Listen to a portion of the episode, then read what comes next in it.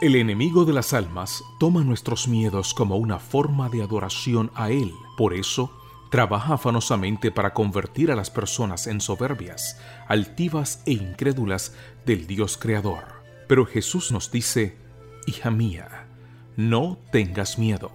Devociones matutinas para damas que comentan cada historia de la Biblia en la que se mencionan los términos de miedo y temor.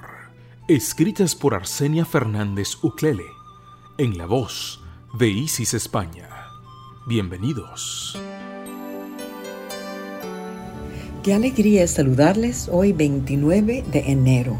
Nuestra reflexión se titula El miedo de Moisés. Y él respondió, ¿quién te ha puesto a ti por príncipe y juez sobre nosotros? ¿Piensas matarme como mataste al egipcio?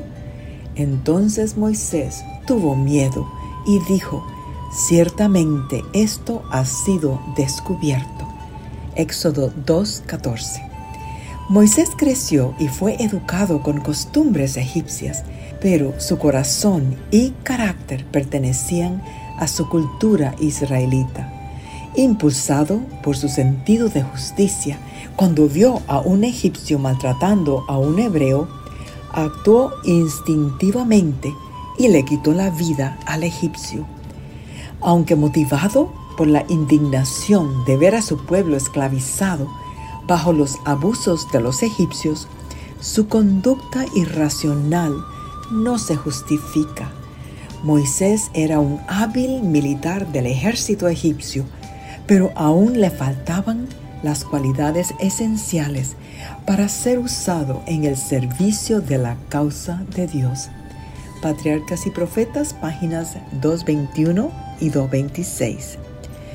Cuánto cuidado debemos ejercer para mantener sujetas nuestras inclinaciones naturales de tomar la justicia en nuestras propias manos. Moisés pensó equivocadamente que matar a un egipcio en defensa de los derechos hebreos le ayudaría a ganar afecto y liderazgo entre su pueblo israelita. Aunque los líderes de su pueblo habían sido instruidos divinamente acerca de que Moisés sería el libertador, este no debió adelantarse a los planes de Dios para su vida. La violencia del día anterior lo descalificó como mediador de su pueblo el día siguiente. Su influencia benéfica fue interceptada por un acto apresurado. Comentario Bíblico Adventista, tomo 1, página 517. No nos adelantemos a los designios de Dios para nuestro futuro. Sus planes para tu vida no tienen premura ni demora. Moisés se aseguró de que nadie lo viera cuando mató al egipcio entonces el hebreo que ahora lo acusaba pudo haber sido el mismo que Moisés defendió de manos del egipcio el día anterior. El defendido se convirtió en acusador.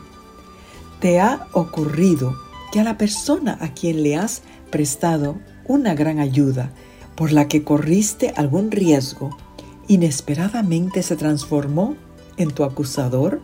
Moisés creía que su mala acción no había sido observada por nadie, pero no hay nada oculto bajo el sol. Algún día nuestras faltas nos alcanzarán.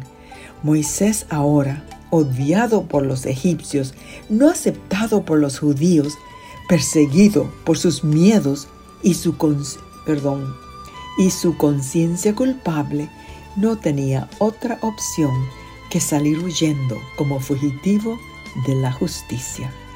Acostumbrado a los lujos de la corte, ahora tenía que enfrentar una vida llena de privaciones y peligros en el desierto. No es el uso de la fuerza física lo que nos hace idóneos para el servicio. Que tengas un bendecido día.